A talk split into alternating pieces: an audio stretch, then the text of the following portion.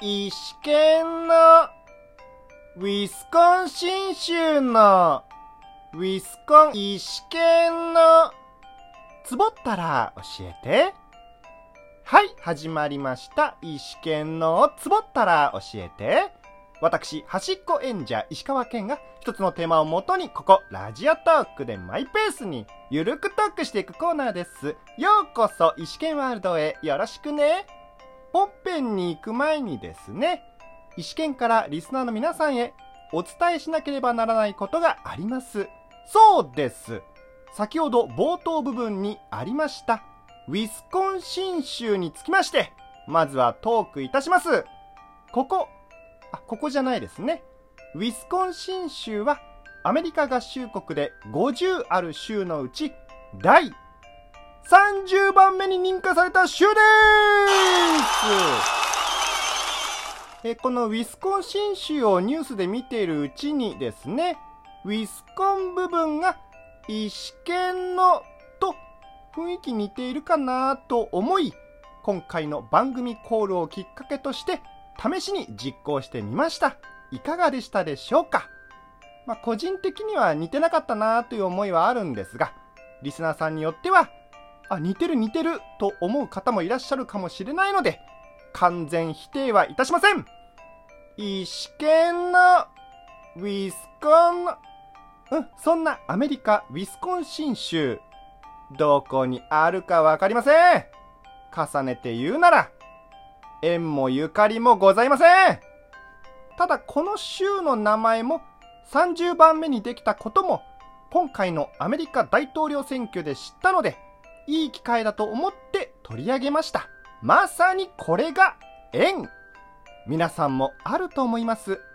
トレンドは早いうちに取り入れる。そしてこれも言わせてください。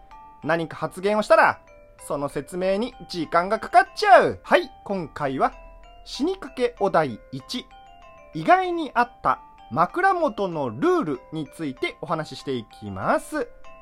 こちら、死にかけレディオさんより、挑戦状いただきまして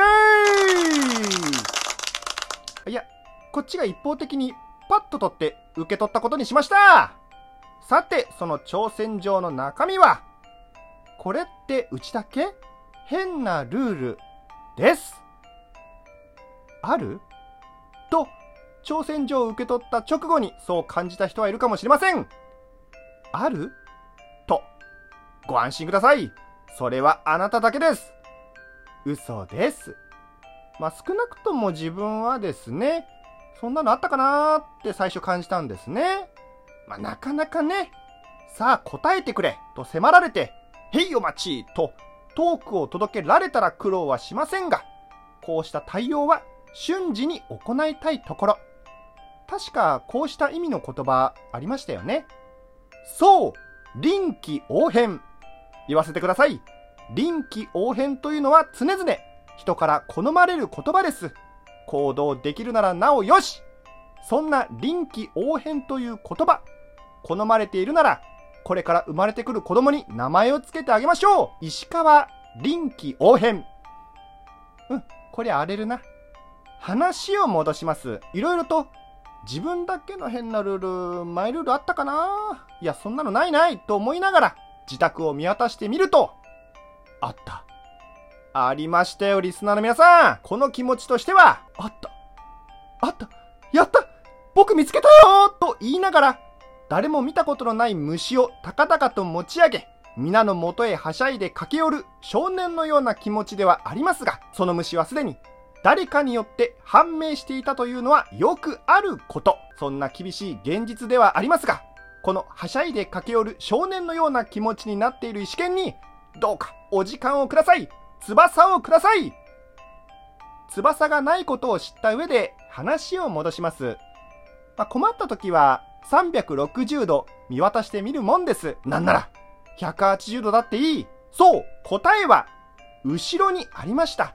そう寝室のベッド、枕元です。この枕元にいつも置いているものは、人によって様々だと思います。早速お聞きします。リスナーの皆さんは枕元にどんなものを置いていますか？そうですか。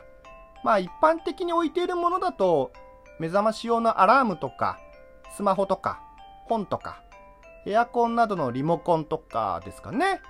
そんな中、自分が枕元に置いている中で特殊だと言われたものがあります。そう、それはプロ野球選手名鑑です。まあ、プロ野球というのは先ほど冒頭でトークしましたアメリカにもあるのですが、医師研の場合はそう、日本のプロ野球の選手名鑑です。まあそうですよね。この枕元になぜプロ野球選手名鑑を置いているかと言いますと、なぜですかねちょっとそのあたりを思い出してみました。それではどうぞ。えー、思い返すと、もともと自分はプロ野球が好きで、見るのもプレイするのも好きですね。そして昔は小説を読むかのように、ずっと選手名鑑を読んでいたことがありました。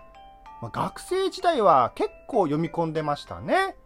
あの先生から何の本を読んでいますか？と聞かれたら即座にプロ野球選手名鑑ですと答えられるくらいは読んでましたね。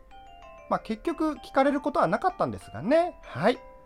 そんな選手名鑑、自宅にいた頃は本棚に置いていたのですが、一人暮らしになってからその置き場が枕元に変わりました。インターネットを見ていて、過去の選手情報をすぐに知りたいというのを踏まえて、まあ、大体7、8年分を枕元付近に置いてすぐに調べられるようにしていますね。こんなにプロ野球選手名鑑を読むようになったのは、中学生の頃かな？まあ、当時の友達から勧められたスポニチさん提供の選手名鑑が一番読みやすくてですね、それを今でもずっと毎年買っている感じです。まあ、皆さんもあると思いますが、ずっと毎年買ってそれを枕元に置いていると、なんだかそれが普通で他の人たちもそうしているだろうと、そういった錯覚に陥ると思います。まさに意思見そうでした。で、ある日、自宅へ泊まりに来た友達に驚かれて、現実を、社会を知ったという感じでしたね。それまで自身の行動は誰しも同じだと思っていたんですよ、リスナーの皆さん。特にプロ野球ファンの皆さん。まあみんなもね、一緒に行動してると思ったら意外とそうじゃない。ですので、今回のお話をこれってうちだけ？変なルールとさせていただきます。ありがとう当時泊まりに来た友達まあ今は学生時代のようにずっと選手名鑑を読むことはなくなりましたが、それでも野球関連の情報収集は行っておりますので、今でも選手名鑑は春先に買っております。もちろん、スポニチさん提供の選手名鑑。ふと改めて枕元を見てみると、やはりあった8年分、いかがでしたでしょうか？なんかちょっとね、今回のきっかけに少し意思見部分が分かったかもしれませんが、まだまだこれは序の口ですよ、リスナーの皆さん。ですかね。ちなみに、他にもですね、自宅で納豆を食べた後、消毒用のアルコールで湿らせたティッシュを口に当てて拭くという話もあったんですが、まあ、話としてはこれだけだなと思ったので、今回は枕元の話にしました。まあ、よくよくお題を見てみたんですが、死にかけお題1ってことは、これ2があるってことですかね。お待ちしております。死にかけお題2が出されたタイミングが合えば、月1ゲスト、みつるさんも交えてトークしたいと思います。タイミングよ、会ってくれというわけで、今回のお話はここまでとなります。なんだか、ベッドの枕元付近を見つつ、台本を作成していたら、眠くなってきました。睡眠って大事ですよね。